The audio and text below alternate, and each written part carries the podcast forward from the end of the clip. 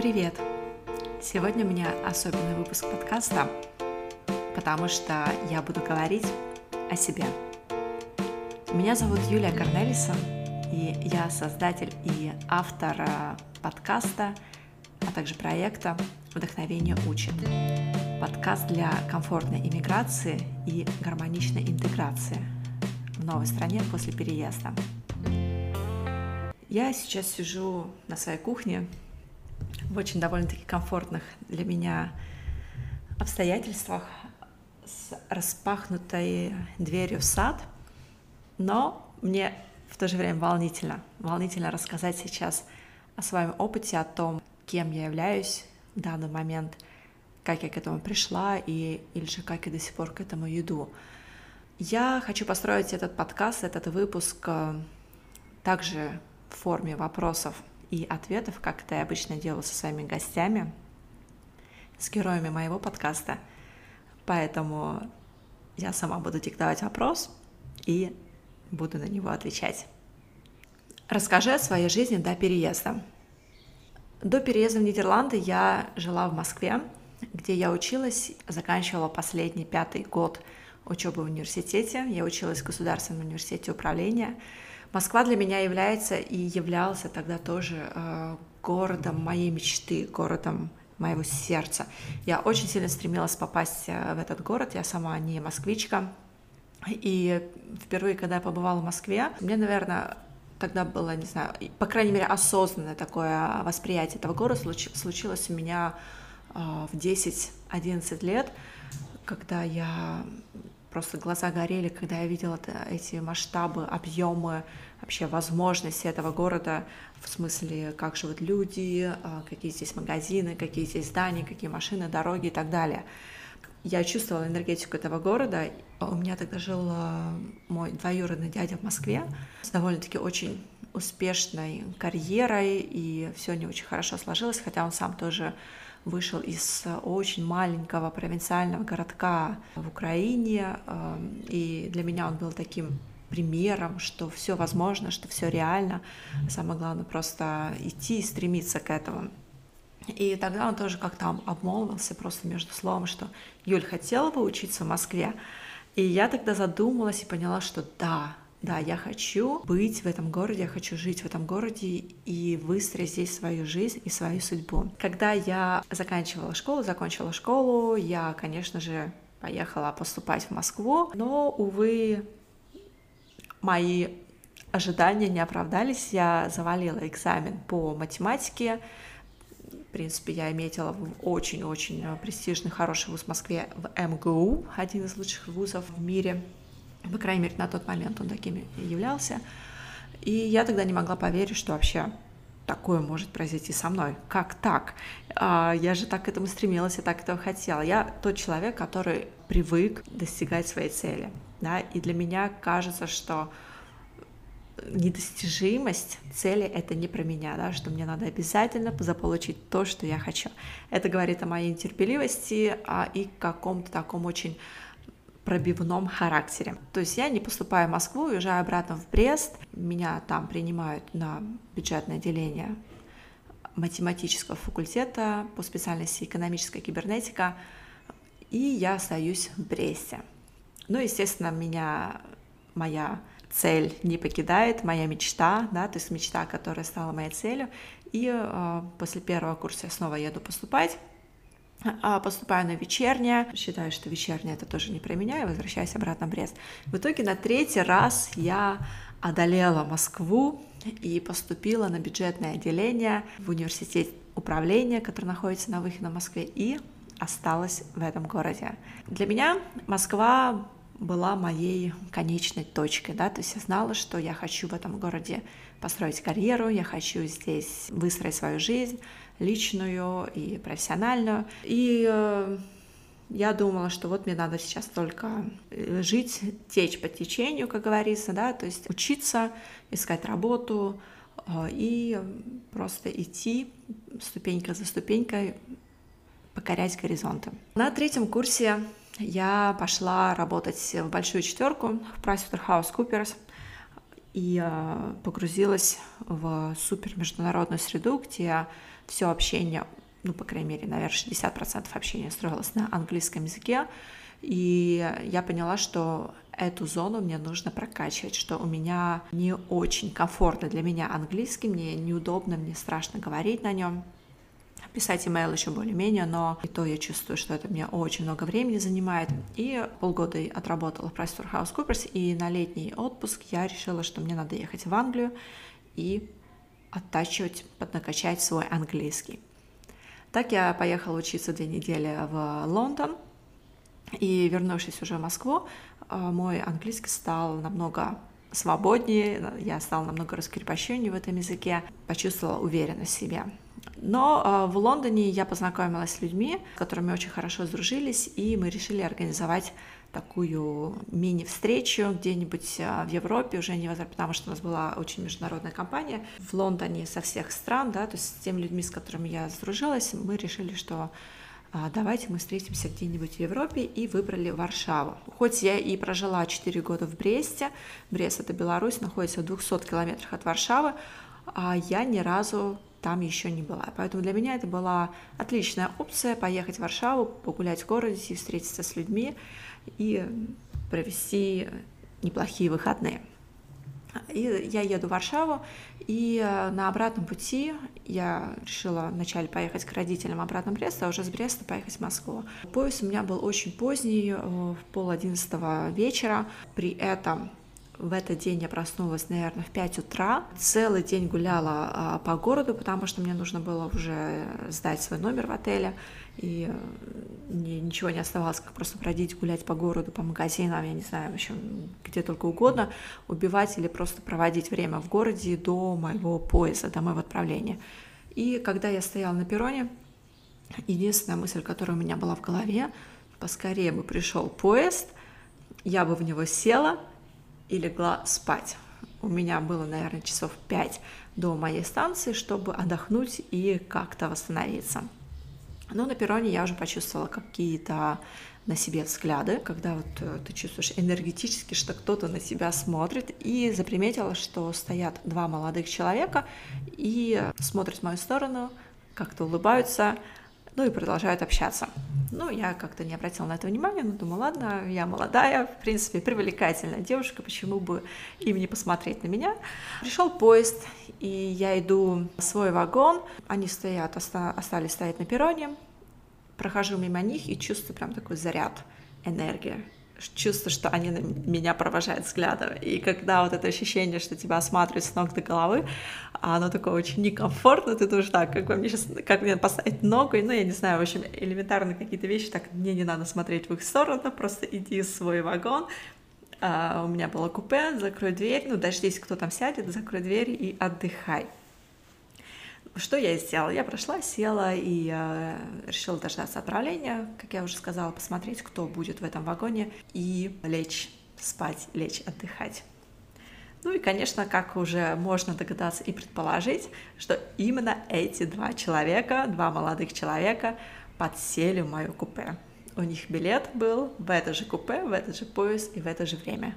Единственное, что станция их назначения была Минск, а моя станция была Брест, да, то есть им нужно было ехать еще на часов 4 дольше, чем мне. Вот так, собственно, я и познакомилась со своим будущим мужем, сейчас он уже мой муж, и он является голландцем что я тоже никогда не могла подумать, находясь в Варшаве и едя в поезде с иностранцем, в белорусском поезде, да, с иностранцем в Беларусь, да, то есть для меня это что-то тоже не укладывалось в голове, что делает голландец в этом поезде. Тогда я с Голландией вообще не была знакома, я не была до этого, да, в принципе, я нигде не была в Европе, кроме как вот Лондон и Варшава, да, вот на тот момент. И, естественно, я тоже не была знакома с Голландией, я даже не знала о том, что люди там говорят на голландском языке, я как-то имела представление о том, что, наверное, у них немецкий, а может быть и английский, вроде я знала, что это такая маленькая страна, и как-то мне было поразительно, что у них еще есть свой язык, вот, я это все, конечно, выдала сразу вот эти несколько часов знакомства а, этим двум товарищам по поездке. Они, кстати, были коллеги. Вот, и так мы, просто прообщавшись все эти четыре часа в поезде до моей станции назначения до Бреста, познакомились и просто обменялись визитками, где также стоял мой мобильный телефон. При этом, естественно, и намека еще не было на то, что мы друг другу понравились и что вообще нас ждет какое-то продолжение. Но я очень помню свои мысли в голове, когда я выходила из вагона, и я чувствовала, что случилась вот эта влюбленность, да, как а, с первого взгляда, но понимала, что отбрось, отбрось эти мысли, какое ты живешь в Москве, а он живет в Голландии, не знаю, сколько тысяч километров вас разделяют, да и вообще, возможно ли такое? Возможно ли отношения с голландцем, с иностранцем? Нет, это вообще не то, что я про себя когда-то вообще могла подумать. И, как вы уже знаете предысторию моего поступления в Москву, Москва это была или был тот город, о котором я грезила, да, и мне не нужно было никуда уезжать, я не хотела его покидать. Это была моя мечта, которая вот уже сбылась и сбывалась дальше в реализации в плане карьеры и личной жизни. Но, как показывает уже жизнь, не все так происходит в жизни, как мы то планируем. Поэтому я никогда не стремилась к иммиграции, не думала о переезде и вообще об отношениях с иностранцем. Никогда к этому не стремилась, но вот так сложилось, и теперь я здесь. Юль, когда и как ты переехала? Почему именно Нидерланды? Почему именно Нидерланды, я думаю, что уже стало понятно, потому что мой молодой человек был из Голландии, он а, некоторое время жил в Москве, то есть мы, когда а, стали встречаться, решили, что, а, да, и, в принципе, он тоже был открыт к этому, ему хотелось пожить где-нибудь за границей, в России, и он приехал в Москву, и, наверное, около полугода, но с частыми поездками к себе обратно домой, он прожил в Москве. И а через эти полгода, то есть где-то через месяца четыре после его переезда, я чувствовала, что ему здесь очень некомфортно, что он несчастный, в смысле вообще вот как он проводит свой досуг, как свое время, что он не в своей среде, не в своем окружении. И я уже подозревала то, что он вернется обратно в Голландию, но тогда еще и речи не шло о том, а что будет дальше с нашими отношениями. Я не задавала эти вопросы и просто отдала это на его инициативу, так скажем, да. Но уже для себя, чисто для своего личного азарта, я начала учить голландский язык, потому что мне просто было интересно. Я от любви к человеку хотела изучить его язык, э, понять вообще, что он говорит, когда он общается со знакомыми, или что он пишет, вообще э, узнать его менталитет через его язык. Но, как я уже сказала, конкретной цели переезда в Нидерланды тогда еще не стояла, и также этот вопрос тоже не поднимался.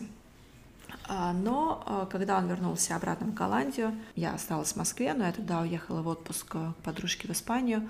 Видимо, он а, все это осознал, переварил, понял, что вот мы сейчас снова на расстоянии, и спросил меня, Юля, приедь ко мне в гости.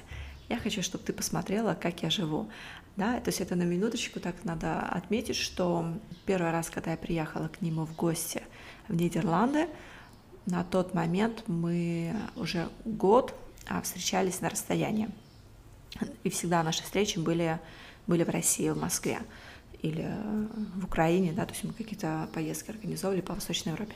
Но я до этого еще ни разу не была в Нидерландах. Когда он меня пригласил в Голландию, я подумала, что да, наверное, что-то будет серьезно, раз он сделал этот шаг и хочет меня пригласить, показать, где и как он живет, познакомиться со своим отцом, э, со своим окружением. Когда я приехала в Нидерланды, то есть для меня уже как бы и не стоял даже вопрос о том, что хочу ли я здесь жить, нравится ли мне эта страна. То есть я ее сразу приняла, что вот, вот эта страна, вот есть такая страна Нидерланды, вот так здесь живут люди, здесь так принято вести себя за столом, а, встречать гостей, да, то есть для меня даже не было никакой а, оценки, вот эвалюации, анализа, так скажем, да, а, нравится мне это или мне здесь не нравится. То есть для меня это было как данное, и я принимала вот все, что я видела вокруг, с чем я сталкивалась в этот период, э, потому что эти две недели в Голландии мой муж показал, конечно, самые, самые туристические места Нидерландов, а в частности, все вот эти очень клишеобразные э, места голландцев в Амстердаме, если вы понимаете, о чем говорю, улица красных фонарей, э, в, кофе, в кофешопы мы не заходили, потому что мой муж э, не курит и тем более не курит траву. Но проходили, естественно, все это мимо, катались на, на лодках, ездили в Мадюрадам, да, то есть, в общем, все вот какие-то прям супер достопримечательности туристические, ну и, конечно, тоже показал какие-то свои, свои места, э, куда он ходит и которые не доходит до туристов. Вот, поэтому я это все принимала, вот видела, что вот так живет вот эта страна, вот Нидерланды такие, и если... Э, и вот в тот момент он меня спросил, тебе нравится здесь? Давай будем думать о том, что, чтобы ты приехала в Нидерланды и посмотрела, вот, пожелай, как тебе здесь, и а, давай будем заниматься подготовкой документов э, к иммиграции.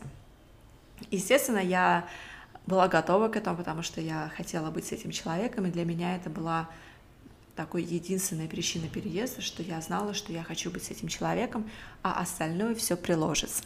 Да, то есть я понимала, что он настроен серьезно, он э, готов взять меня на свое такое попечительство, по крайней мере, на первых порах. Да, и я молода, сильна, амбициозна, умна, да, то есть я такого, такого мнения была о себе и думала, что мне все подвластно, почему бы не сделать этот шаг, и все в моих руках, и вот какие-то стереотипы или страхи, я думаю, не-не-не, всегда бывают исключения, и я именно есть это исключение. Но у меня Правда, на это, может быть, уже была на то причина об этом, так об этом думать, потому что мое поступление в Москву доказало мне это, что есть очень много стереотипов у людей, когда они думают о том, что, когда мне все твердили в три голоса, что поступить в Москву с бюджетного, с провинциального города на бюджет, без связей, а, без знакомств. Это нереально, но мой опыт показал обратное. Девочка после трех лет окончания школы приехала и поступила. Причем я даже ходила на апелляции, и на апелляциях я доказывала, что моя работа заслужит высший балл, и мне добавляли эти баллы. И я поняла, что все возможно, что люди сами навязывают себе какие-то стереотипы, э, потому что так легче, потому что это означает то, что им не нужно ничего делать. Они верят этим стереотипам и понимают, что а, зачем тогда рыпаться, зачем тогда что-то там пытаться кому-то что-то доказать, если это невозможно. Ну раз это невозможно, ну и делать не буду. Поэтому с таким мышлением я ехала в Нидерланды и понимала, что все в моих руках.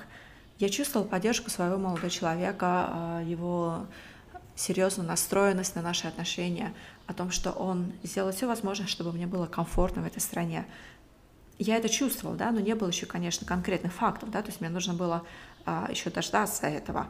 Но я всегда знала, что если что-то пойдет не так, то я всегда с гордостью, с достоинством вернусь обратно в мой любимый город.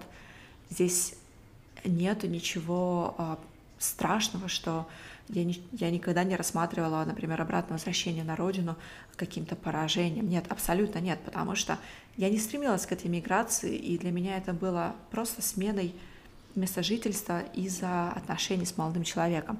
И я бы также с огромным удовольствием вернулась обратно в Россию и обратно в Москву и продолжила бы там жизнь. И возвращаясь к вопросу, когда и как я переехала, э, я переехала в марте 2009 года. Я тогда уже училась на пятом курсе университета, и это было время написания дипломной работы. И мы так подгадали с моим молодым человеком, что на пятом курсе я уже могу приехать к нему и начать или там дописывать свой диплом уже, уже из Голландии.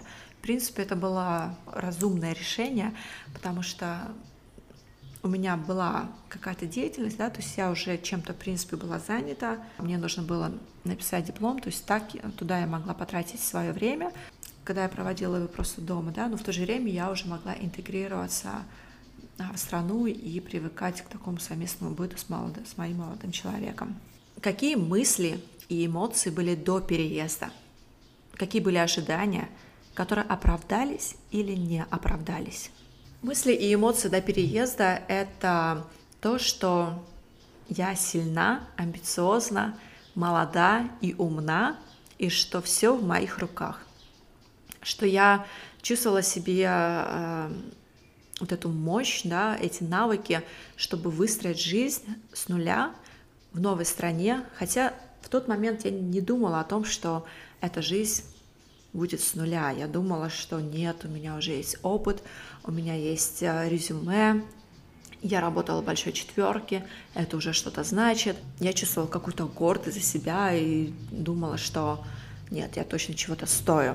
И сейчас я приеду в новую страну, и я точно буду здесь востребована. Эмоции до переезда — это восторг, это приятное волнение внутри э, себя, в груди, когда ты чувствуешь, что «А, что же сейчас ждет, вот какой-то трепет, да, то есть трепет внутри от э, неизведанности, но в то же время тебе настолько интересно окунуться в это и понять, вот что будет, что тебя сейчас ждет. Я воспринимала это вот, когда ты едешь в какое-то очень долгожданное путешествие, и ты, наконец, приезжаешь в эту страну и начинаешь ее разведывать, да, то есть ты смотришь туда, сюда, поехал, посмотрел, а, что там делают, как происходит а, работа здесь, а, отведаешь, узнакомишься с ее кухней, с традициями, с людьми, да, то есть вот это все, что меня ждало на таком мысли, мысленном, да, ментальном уровне, когда я думала о о стране, да, то есть о моем переезде. То есть я была очень позитивно настроена. Я ждала от нетерпения наконец погрузиться в это все и начать этим заниматься. Я была воодушевлена о том, что вот меня ждет новый этап жизни, именно жить вместе с молодым человеком, которого я очень люблю, и э, в своем доме, что сейчас мы будем выстраивать совместный быт.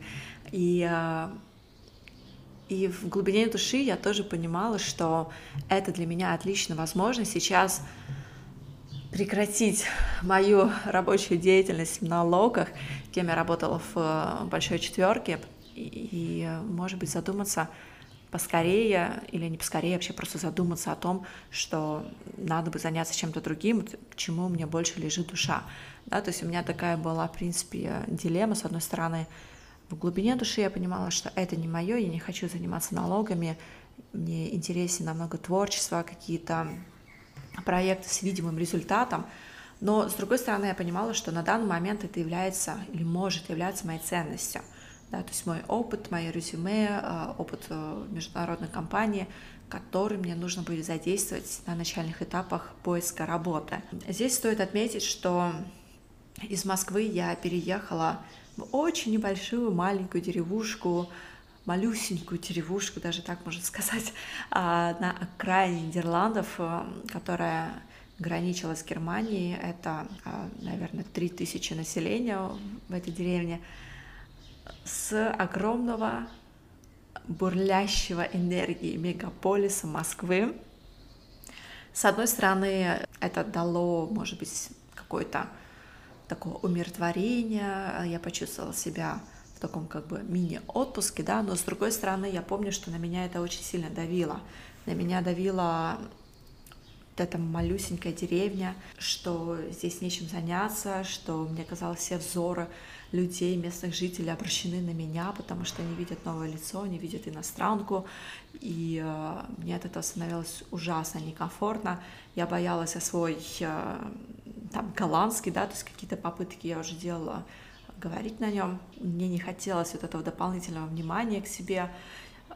Хотя, например, мой молодой человек считал по-другому, он думал о том, что, наверное, мне наоборот поможет интегрироваться в среду за счет того, что люди будут проявлять ко мне интерес, они будут со мной здороваться, может быть, подходить и спрашивать, как у меня дела, как тебе здесь в стране и так далее. Но ничего, кроме какой-то жалости в этих вопросах, я не чувствовала в тот момент. А я даже, как сейчас помню, я приехала в магазин на велосипеде и э, купила какие-то продукты и понимала, что так, мне сейчас это не увезти на своем двухколесном. Я стою, что-то перебираю эти пакеты, пытаюсь рассортировать, как-то разложить по сумкам велосипедным, но ничего не, там несколько вещей не влазит, я это навешиваю на руль. И думаю, блин, как бы мне сейчас еще доехать и не свалиться, и не потерять где-то равновесие с этими всеми сумками. И э, тут под, ко мне подходит соседка, с которой мы потом выстроили очень близкие отношения, и она на это все смотрит, на эту всю картину, и такая говорит, Юль, давай я отвезу эти продукты домой. И я понимаю, блин, вот какой я сейчас лох, наверное, вот в ее глазах, вот такая а, иностранка, которая, ну, купила кучу вещей и сейчас не додумалась о том, а как это ей вести на этом велосипеде к себе домой. И, в общем, она мне тогда помогла, но мне было некомфортно, да, то есть, видимо, когда ты в таком неуверенном состоянии находишься, да, ты понимаешь, что ты не говоришь на языке, что ты здесь новый, ты не понимаешь еще обычаи, традиции, культуру страны, и, и ты везде видишь вот, эту, вот этот посыл, да, что ты сам себя считаешь каким-то жалким, и любое тебе обращение, любой вопрос со стороны ты э, окрашиваешь в эти же тона, да, в эту же жалость к себе, не думая, не видя в нем что-то другое, да, что, может быть, не имея к себе жалости, ты бы абсолютно не мог даже подумать о том, что это жалость, да, что это может быть наоборот призыв помощи человека восторжен тобой, и ты, и он хочет тебе предложить, или он хочет просто тебе помочь, потому что вот он такой хороший, а ты начинаешь видеть это с другой стороны, нежели ты видишь это со стороны, как это ты видишь себе сам, а не то, как это является на самом деле фактом или не даешь человеку возможности сделать какое-то чудо по отношению к тебе, а, проявив или показав вот эту помощь, а, сделав вот эту помощь в твой адрес. И а, если говорить про ожидания, то ожидания, конечно, у меня были очень амбициозные. Я думала, что сейчас я и язык выучу, пойду учить язык, и мне прям очень хотелось сразу идти работать. Я уже пять лет без перерыва работала в Москве, и я понимала, что вот это этап, который, без которого не существует интеграция, что мне нужно обязательно идти работать, мне надо думать о своей независимости, мне нужно а, выстраивать что-то свое, нежели полностью как бы сидеть на фундаменте моего мужа. И я стала активно рассылать резюме, писать разного рода компании, которые могли что-то иметь общее с моей а, специализации, да, то есть э, с моим опытом работы в налоговой э, компании, ну, а также в компании, которые связаны как-то с Россией, потому что я а, видела себе еще преимущество — это знание русского языка. В этом вопросе мой молодой, мой молодой человек мне тоже очень сильно помог. Он мне давал адреса компаний, о которых он знает, что они работают с Россией, помогал мне в написании имейлов, поддерживал меня всячески, если мне люди не отвечали, или сам, например, писал письма и спрашивал, если у вас какие-то вакансии для русскоговорящего человека, но с международным опытом, с хорошим английским и так далее.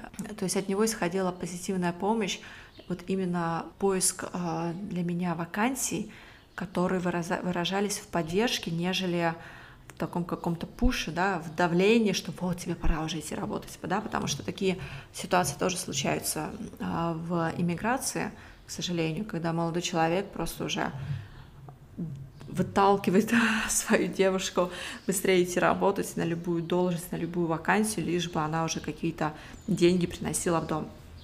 Мне повезло, и мой молодой человек ни, ни разу не заикался о том, что мне нужно что-то зарабатывать, что мне нужно иметь свои доходы. Единственное его желание было поддержать меня и помочь мне в, в реализации, да, чтобы я чувствовала, что я здесь важна, что я принадлежу этому обществу, что я что-то делаю полезное, и моя деятельность приносит пользу, да, и, то есть чувствовать какое-то удовлетворение внутреннее от себя, ну и также приносить пользу обществу, выполняя какую-то какую работу.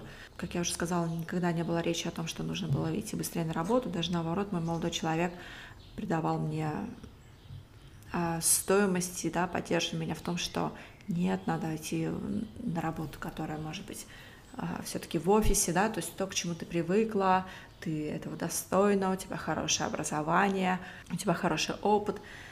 Но а, сейчас вот как я понимаю, что все вот эти письма в трубу, когда э, люди им не отвечают, не реагируют, а некоторые реагировали, отвечали, что нет, вы не подходите нам, ну, например, не объясняя, не показывая, что именно не так. Писем 40-50 я, наверное, точно отправила. Также я ходила на собеседование, и что больше всего, конечно, было обидно, что после собеседования я не получала реакции, что люди даже не могли ответить и сказать, что нет, ты не подошла. И это, конечно, навеивало тоску, какую-то даже своего рода апатию. Я начала задумываться о том, что, м-м, наверное, все-таки я здесь не такой ценный кадр, как я о себе думала и предполагала, уезжая из Москвы то, как я себя чувствовала на тот момент.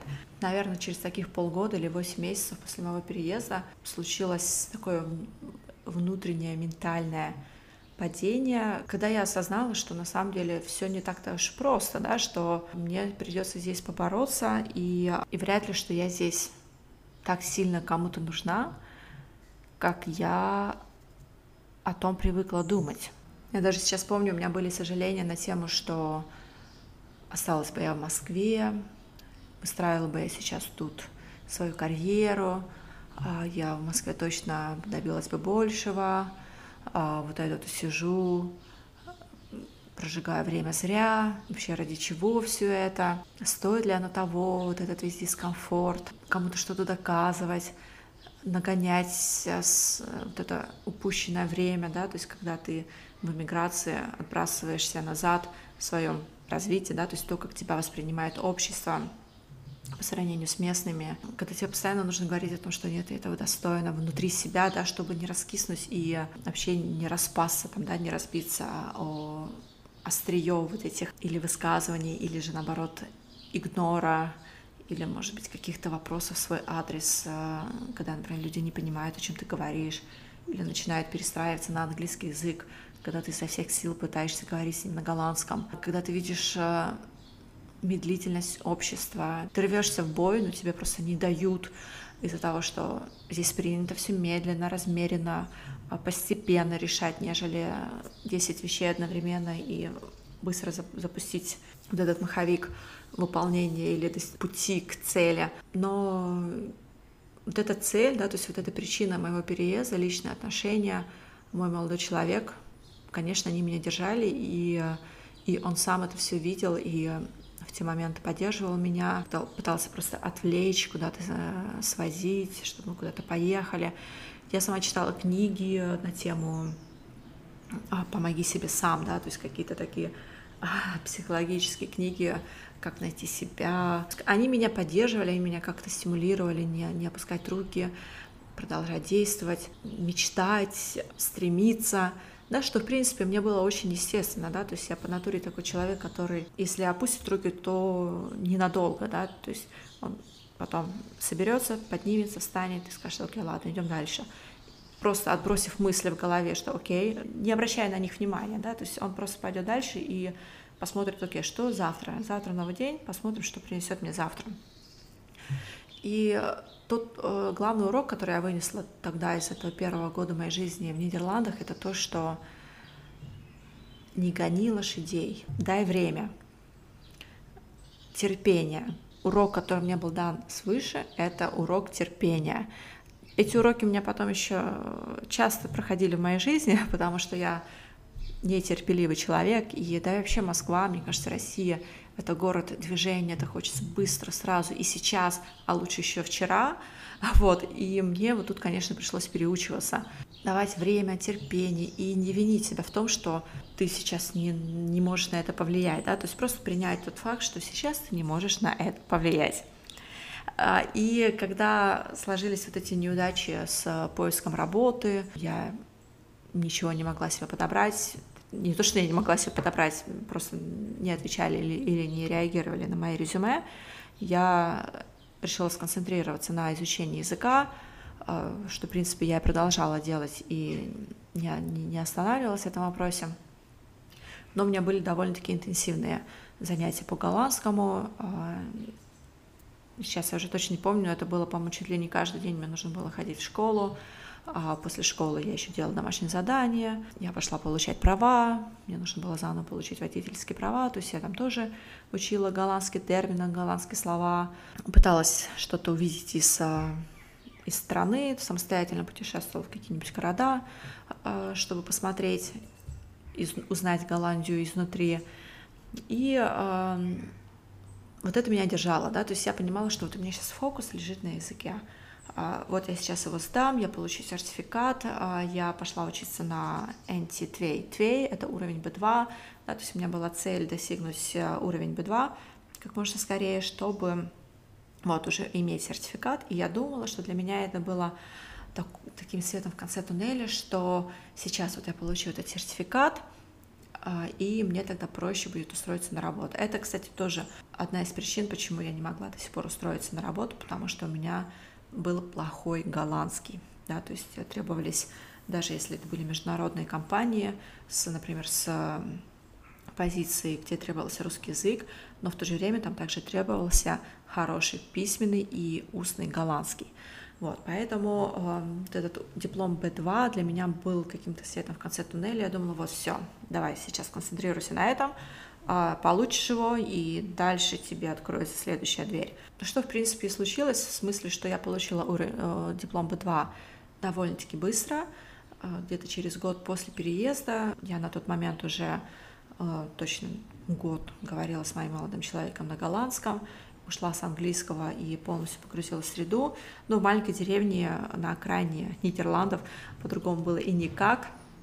Мне пришлось просто вынужденно погрузиться и начать говорить на голландском языке, что, конечно, поначалу очень, очень дискомфортно, гудит, болит голова к вечеру от э, просто обилия звуков, обилия фраз, обилия, может быть, какой-то новой информации – но я понимала, что это, что это сейчас для меня главное в интеграции в этой стране, потому что без голландского языка я буду чувствовать себя очень некомфортно, я буду чувствовать себя маленьким ребенком, который не может самостоятельно решить свои вопросы, который по каждой какой-то малюсенькой вещи должен будет обращаться к своему молодому человеку и спрашивать его помощи.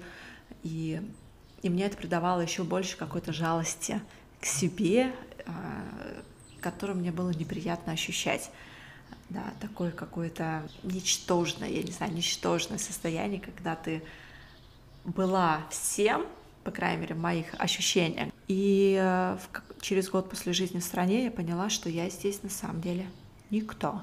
И э, как мне нужно выстроить снова вот это ощущение, что я здесь вся или что я здесь многое имею – а, что я здесь имею значение, что я принадлежу этому обществу, что люди нуждаются во мне и что я приношу пользу, это постепенно выстраивать свою жизнь по разным каким-то моментам в достижении каких-то новых ступеней э, в своем развитии.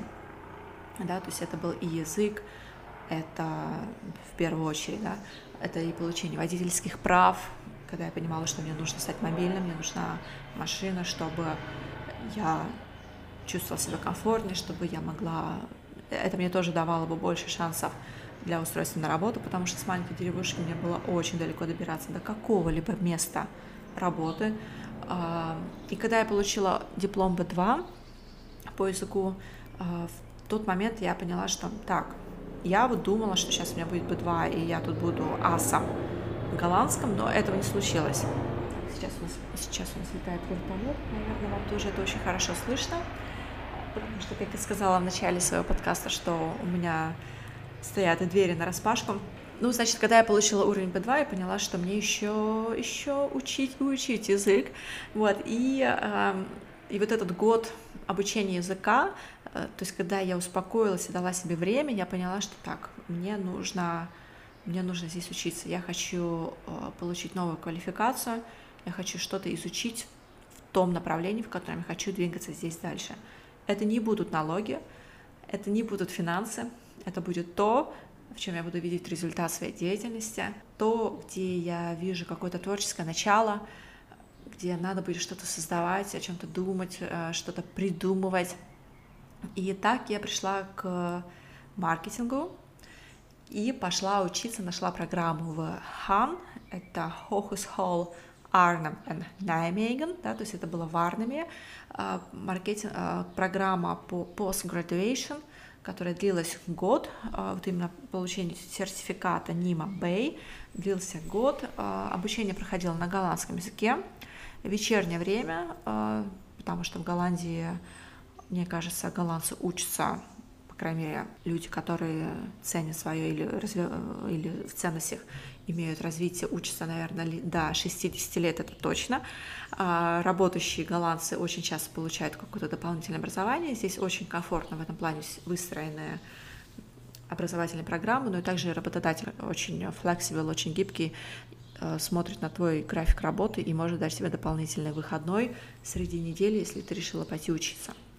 Вот, поэтому я пошла учиться на вот этот маркетинг, вечернее образование среди голландцев, где я понимала, что я убью сразу двух зайцев. Пословица неверна, я это доказала, за двумя зайцами погонишься, а ни одного не, пони- не поймаешь, как говорят у нас э, на русском языке, но мне удалось двумя выстрелами убить двух зайцев и получить э, диплом маркетолога здесь, э, в Нидерландах, и также поднакачать свой голландский потому что, как я сказала, у меня обучение проходило на голландском языке. Все одногруппники были голландцы. Дипломная работа — это маркетинговый план, писался на голландском языке. А, письменный экзамен а, также был на голландском языке, где нужно было решать кейс-стадис и какие-то предлагать маркетинговые решения для компаний. Также защита моего диплома, это дача презентации, проходила также на голландском языке. Поэтому просто не поднакачай свой голландский, здесь не было вариантов. Да. Я это сделала, и я получила свой диплом, и шла здесь э, по пути работы маркетолога. Это было 8 лет назад. Как ты начала вести блог и о чем ты писала сначала? Как блог трансформировался в твой проект? Как ты придумала и стала записывать подкасты? Шесть лет назад уже даже 7. 7 лет назад я забеременела, и э, 6 лет назад я была в декретном отпуске. Тогда, наверное, был бум Инстаграма, то есть это было не начало, но уже такой бум Инстаграма. И я завела себе там профиль, и когда я была в декрете, у меня было тоже такое тяжелое психологическое состояние, да, то есть мне казалось, что меня каждый день это день сурка, мне хотелось какого-то разнообразия, что-то видеть, что происходит вообще в мире, и я тогда активно стала следить, подписываться на людей и читать, э, читать блоги блогеров, э, которые тоже являются мамами или которые выкладывают красивые фотографии, какие-то travel блоги и э, вот так я прям прониклась этой платформой и думала, так, мне тоже хочется иногда показывать, что у меня тут происходит. Публиковала какие-то абсолютно необдуманные фотографии, просто что вот мне приметилось, на что упал взгляд, что мне хочется сейчас сфотографировать и выложить, да, то есть вот как, наверное, Инстаграм изначально подразумевался, увидел, выложил, а, как обычно, вот что сейчас, например, делают в сторис, я также это делала. Я выкладывала фотографии, что-то, может быть, коротенько записывала, но мне, конечно, хотелось, чтобы как можно больше людей могли увидеть то, чем я живу, то есть я видела вот эти блоги, материнские профили и сколько у них а, лайков, сколько у них подписчиков, и думала, о, мне тоже это интересно, мне тоже хочется, чтобы люди со мной общались, а, чтобы люди выдавали какую-то мне обратную связь. И так я стала задумываться о том, что надо, надо бы развивать свой блог и что-то давать людям в виде пользы.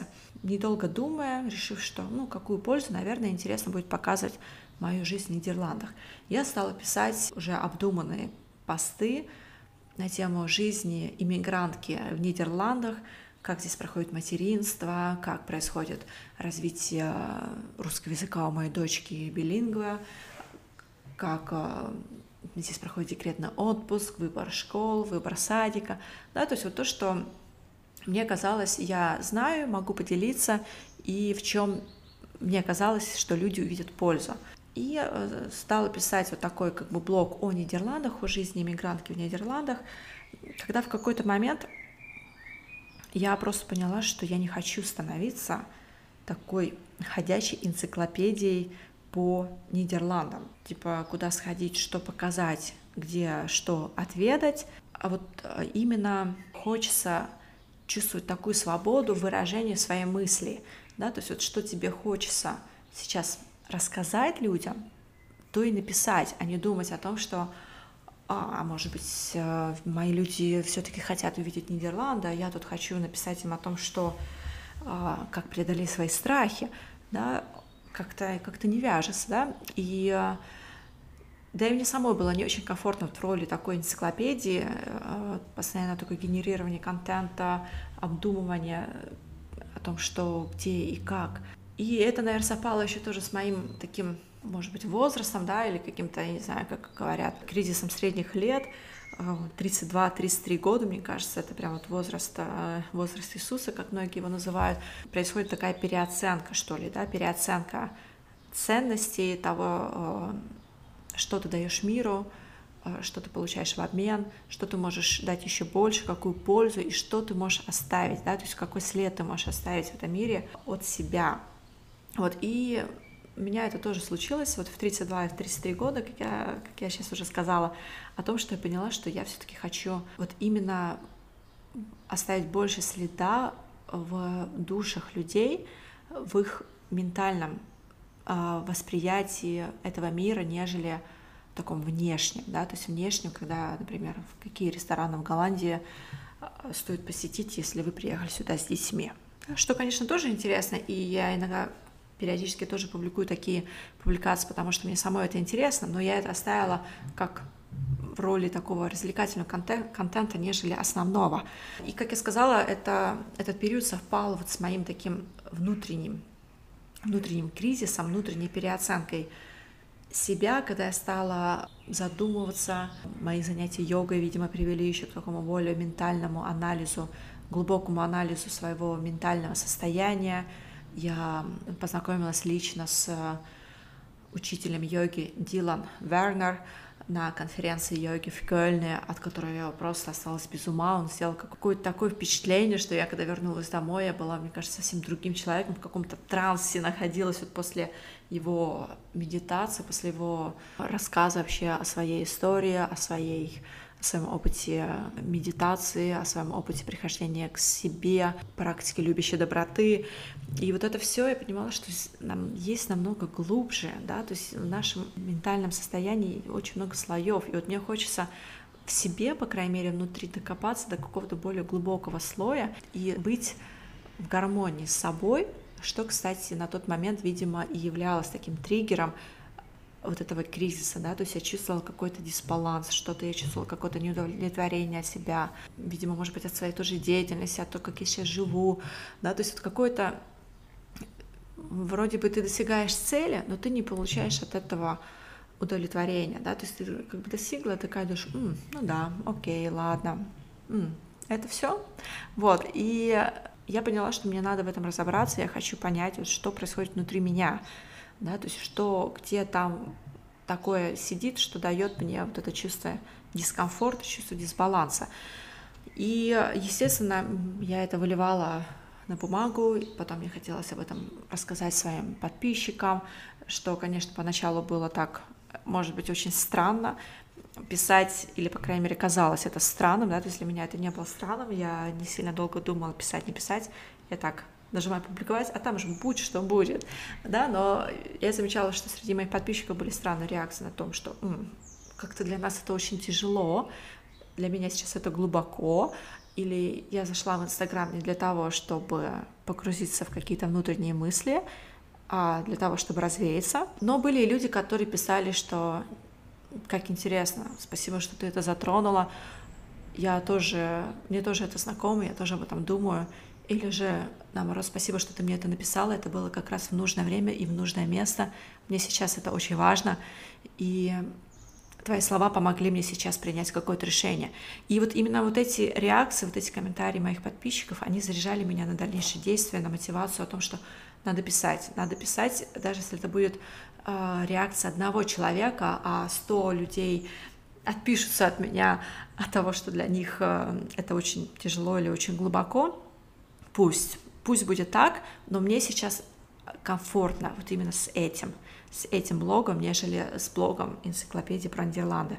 Вот это мое копание в себе, когда ты вроде бы развязала один узелок и поняла, что там за ним а, ты уже подкралась к следующему узлу, да, то есть если, например, какой-то огромный узел, да, вот морской узел, и тебе, чтобы выпрямить веревку, нужно развязать несколько узлов, и когда ты развязываешь один, а, ты понимаешь, что ты сейчас и второй можешь развязать, да, раз у тебя получилось э, это сделать, и это тебя мотивирует, и ты ищешь дальше, да, вот это происходит внутри меня, когда я с одного пошла в следующее, думаю, о, значит, там получилось, давай я пойду еще дальше, да, то есть каждый раз у меня приходили какие-то новые инсайты, открытия, и я не хотела останавливаться. И, как я сказала, что вот я начала там, больше медитировать, или периодически у меня были, случались какие-то медитации, вот благодаря Дилан Вернер, и как-то, видимо, селективное внимание стало обращать внимание на людей, которые медитируют, и я поняла, что так, а что это вообще такое, что такое mindfulness, от чего это вообще идет? И тут мне попалась на глаза брошюрка о том, что в нашем городе есть, э, открывается набор на новый курс по mindfulness, типа водная сессия бесплатно, приходите послушайте. Ну, пойду послушаю, что это вообще и о чем. Может быть, это для меня, и может быть, мне стоит пройти такой курс. И на этой э, водной сессии я после этой сессии разговаривалась с тренером, и она мне э, рассказала о где она училась, как она стала коучем, тренером, коучем, коучем по mindfulness, да, через какую организацию она преподает. И как-то вот так, между прочим, мы затронули тему коучинга Acceptance and Commitment Therapy. Да, я тоже где-то слышала в, в подкастах а, про эту методологию, но я не сильно понимала, о чем это, или, или я слышала какое-то ответвление от этой методологии, думаю, о, интересно, как это работает, пыталась сама разобраться, но а, не находила довольно таких каких-то однозначных, понятных источников для меня. И тут я разговаривала с ней, и а, она мне рассказала про вот эту методологию понятным, простым языком, и сказала, что вот есть такая академия, и там готовят коучей. Я стала углубляться в эту тему, начала читать, что это за acceptance and commitment therapy. По, по-русски ее переводят как теория принятия и последования. И нашла очень много отголосков того, к чему я постепенно приходила внутри себя сама и понимала, что я хочу углубиться в, этом, в, э, в эту тему дальше. Я хочу понять, э, что за инструменты я могу использовать и э, применять на себе или же давать другим людям в моем окружении, потому что я тот человек, мне всегда казалось, что я могу помочь людям. Я чувствовала, что вот когда я, человек, например, находится в каком-то проблемной ситуации, мне хотелось как-то дать совет, вот как-то его именно позитивно настроить на то, что или какие-то рациональные решения а, по, по принятию действий, да, или там э, какие-то натолкнуть просто на мысли, но а, я не знала, как это сделать так, чтобы а, не навязать на человека свое решение или же не навязать на человека свой совет, с которым он может быть не согласен просто из-за того, что это не его собственное открытие. И это, собственно, то, что и есть коучинг, да, это и есть то, что делает коуч. Он, это не является никакой обучающей программой, да, то есть коуч, он призван э, для того, чтобы человеку, да, то есть ему подопечному, самостоятельно прийти к каким-то инсайтам, каким-то открытиям, пониманию, да, благодаря тому, что коуч задает нужные вопросы в нужное время и э, понимает, что сейчас происходит, зная методологию и давая тебе в нужный момент инструменты э, для конкретного запроса.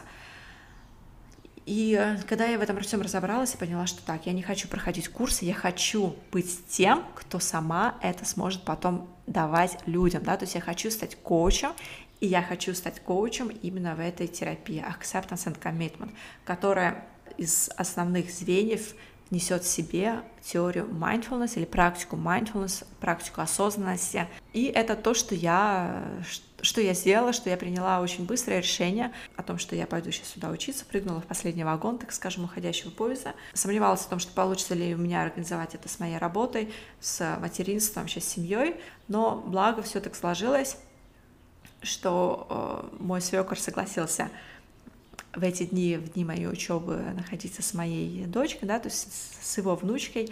И, в общем, дверь мне открылась, и дело оставалось только за мной пойти и учиться.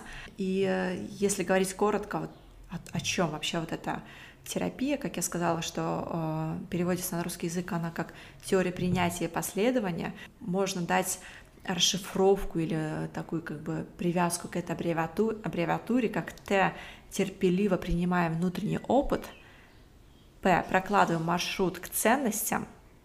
И третье П. Предпринимаем действия. Да, то есть это теория, которая дает инструменты принятия внутреннего опыта, принятия состояния, в котором ты сейчас находишься, не давая боли перейти в страдания, со стороны, умение со стороны посмотреть на ситуацию и рассмотреть ее с разных сторон и работать с той стороной, которая для тебя сейчас на, на данный момент несет пользу, да, то есть которая откликается с твоими ценностями и те вещи, да, те мысли или эмоции, которые ты сейчас хочешь взять в работу и из этой ценности сделать цель, да, а из этой цели потом а, сделать, разбить ее на маленькие действия, к которым ты идешь и, и достигаешь ее, при этом делая то, что а, ведет тебя к полноценной жизни, когда ты на самом деле проживаешь ту жизнь, которую ты хочешь прожить, да, а не ту, которую тебя навязали э, или обществом, да, или твоим статусом, статусом иммигранта, например, если говорить уже конкретно про, про мою специфику, э, выбор моей целевой аудитории, люди, которые иммигрировали в другую страну и которым пришлось заново выстраивать свою жизнь, и которые могут чувствовать себе, как будто бы они проживают не свою жизнь, а то состояние, которое они обрели в себе из-за их иммиграции, да, но они чувствуют, что это не есть я тот, который я чувствую себя внутри, да, то есть внешний я не тот внутренний я. Это та, та теория, которая э, дает инструменты по принятию беспокоящих чувств или принятию боли, принятию каких-то негативных эмоций, да, но ты знаешь, как сделать так, чтобы они не отравили твою жизнь, да, чтобы они не вели тебя в апатию, депрессию, может быть, выгорание, когда ты э, находишь свой внутренний стержень и знаешь, в каком направлении тебе нужно двигаться, потому что ты знаешь свои ценности, и из своих ценностей ты знаешь, как приходить к своей цели, и при этом ты уже наслаждаешься процессом дохождения до своей цели, потому что ты выполняешь ее согласно тому, как ты видишь это для себя, то, как это выражается в твоих в твоих ценностях. Эта теория очень откликается во мне, потому что это именно то, что многим иммигрантам нужно осознать, да, то есть нужно сделать, может быть, даже образом своей жизни. А, когда мы сталкиваемся с неуверенностью, когда мы сталкиваемся с барьерами, когда мы сталкиваемся с непониманием, когда мы сталкиваемся просто с другой страной, с другими людьми и, может быть, каким-то неприниманием, а, это все может нам отравить жизнь какими-то деконструктивными мыслями, когда мы начинаем что-то приписывать на свой счет. То есть мы начинаем винить себя в каких-то ситуациях, начинаем себя еще более чувствовать неувереннее, некомфортнее.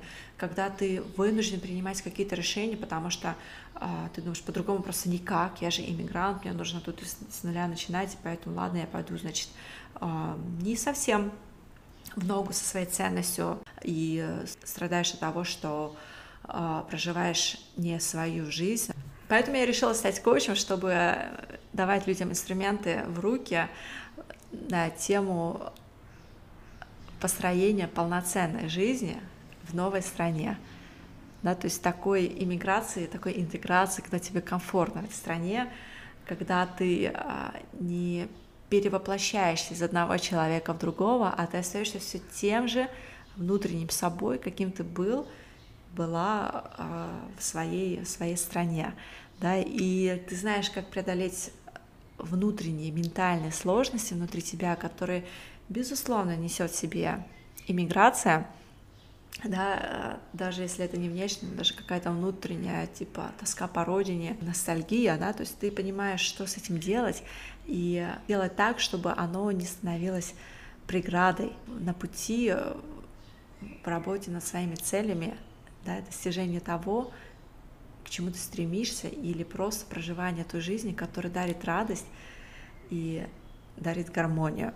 Ну и напоследок расскажу, как я придумала и стала записывать подкасты. Моим э, идейным вдохновителем на запись подкаста был Никита Маклахов. Он является автором и создателем подкаста «Будет сделано», фанатом которого я являюсь. А, прослушивая, не знаю, уже, наверное, все его выпуски, у него уже больше ста выпусков. Мне нравилось вот слушать разговор двух людей. У тебя свободные руки, но твоя голова получает столько много интересных открытий, ты можешь познакомиться с людьми вот так просто через прослушивания его подкаста ты узнаешь о человеке намного больше, чем а, следя даже просто за ним в социальных сетях или же послушав какой-то короткий ролик э, в YouTube о нем или посетив его сайт, или просто услышав о нем на какой-то другой платформе или площадке. Подкаст мне давал, Никита, очень много откровений, инсайтов на тему саморазвития, вообще дисциплины, а на тему вообще даже хода мыслей других людей, которые для меня были абсолютно новым чем-то, и я даже не, не понимала, что так можно. И вот этот заряд энергии, который я получала от Никиты, мне хотелось передавать и дальше. И я точно видела, в какой сфере я хочу или кому я хочу передавать этот заряд энергии. Да? Я хочу передавать этот заряд энергии иммигрантам или людям, которые планируют иммиграцию. А, люди, которые стоят на пути к переменам, даже если это будет просто внутри своей страны, но которые, например, меняют деятельность, э, сферу, может быть, я не знаю, отношения, неважно что, которые сомневаются, которые испытывают страхи, а, может быть, которые из-за этого не делают действия, да, и остаются в своей комфортной зоне и продолжают просто мечтать и, может быть, винить себя в том, что почему я до сих пор это не сделала. И вот этот заряд энергии я трансформировала в свой подкаст в виде историй людей, которые, несмотря на сложности, несмотря на тоже их страхи, а, вышли из зоны комфорта и прошли, или, может быть, проходят сейчас эту интеграцию. И э, тем самым я хотела показать своим слушателям, своим подписчикам, что вы не одни такие, кто все это испытывает, что это нормально.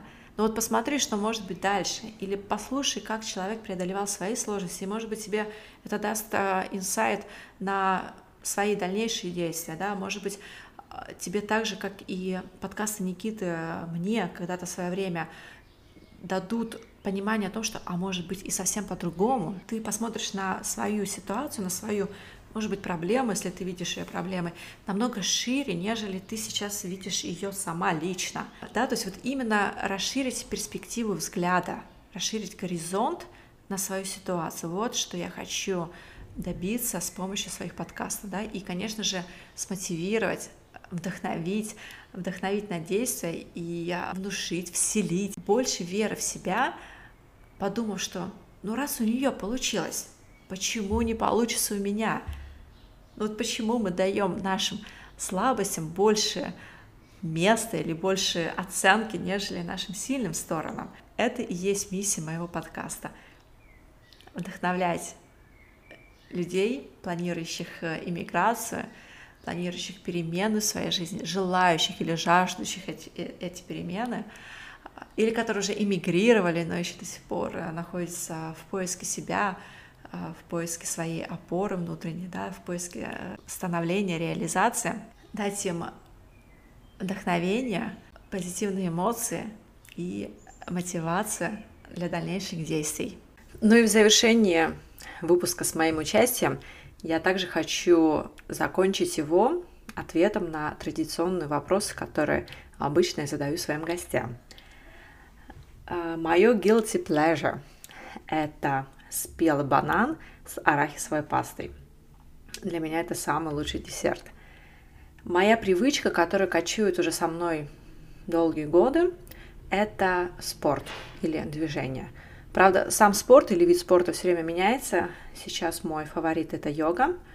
А также есть новая привычка, которую я внедрила как год спустя и практикую уже на протяжении, не знаю, почти 300 дней у меня стоит в моих э, отметках по выполнению привычки. Это утренняя медитация. Минимум 10 э, минут, 10-15 минут каждое утро я стараюсь медитировать. А что меня вдохновляет? Много чего. Меня вдохновляет, конечно, красота. Красота вокруг, красота людей, да, то есть эстетика. Я визуал, я очень люблю смотреть на красивые фотографии, а, красивые журналы, красивые книги. Если что-то конкретно, то это журнал Kinfolk, Serial Mac. А в Инстаграме я слежу, с нетерпением смотрю как сторис, такие смотрю ленту Елены Васильевой, у нее так и называется профиль Елена Васильева, и также Лена Половникова, особенно мне нравятся ее сторис. Меня вдохновляют путешествия, посещение новых мест, открытие новой культуры для себя. Меня вдохновляют подкасты с историями людей, Мои любимые это подкаст выпуски «Будет сделано», а также The Raw Meal подкаст. Меня вдохновляет э, музыка, причем музыка как в ушах, так и в пальцах, когда я сама сажусь за фортепиано и играю, или же просто хожу на концерт, это же просто, когда включаю музыку и слушаю ее в наушниках или в машине на всю громкость. Меня вдохновляют книги, и э, из последнего, причем книги я читаю non-fiction, и из последнего это э, книга «Путь художника», просто рекомендация для всех творческих людей, э, автор Джулия Кэмерон. Из э, голландского могу назвать книгу «De Keuze». Также я знаю, что она есть на, на английском языке. Я не знаю, если она на русском, но я ее читала на голландском. Автор э, Эдис Эйфа Эйгер «De Keuze». Она прошла концлагерь и выжила. И э, также книга радости Далай-Ламы и Десмонд Туто. Мое место силы или место, которое я рекомендую посетить, место с огромной энергетикой, это Москва, ну и остров Бали. И в частности мы отдыхали на его как бы части Чангу на океане. Вот там мне очень понравилось, хотя это место силы, оно невидимое, оно именно на таком внутреннем уровне, и ты его можешь ощутить и прочувствовать. Кого я читаю, за кем я слежу в цифровом мире, это а, в Инстаграме я читаю точнее, просто смотрю картинки, я мало что читаю в Инстаграме, смотрю картинки и также наблюдаю в стори за э, девушкой под ником Фанелья, она из Финляндии, также мне нравятся видеоролики Хакамада, когда она отвечает на вопрос. Мне нравится ее тип, так скажем, мышления, рассуждений. И также Анна Фельд, Фельдман. Она коуч, она а, спикер, она автор а, разных а, тренингов. Вот за этими тремя людьми я слежу и читаю их в цифровом мире. Вопрос напоследок. Иммиграция или же самореализация – Однозначно. Самореализация. У меня получилась очень длинная история. Я благодарю тебя за уделенное мне время, за то, что ты дослушала мою историю до конца. Я желаю тебе комфортной иммиграции и гармоничной интеграции. И я буду очень рада слышать от тебя обратный отзыв – или если тебе нужна будет моя поддержка, и у тебя есть какой-то вопрос, или тебе просто хочется обсудить свои сомнения с человеком, который прошел иммиграцию, прошел, или, может быть, еще до сих пор проходит интеграцию и занимается своей реализацией, я буду очень рада, если ты обратишься ко мне. Не раздумывай и пиши мне на почту или в директ моего инстаграма под ником Ланкома.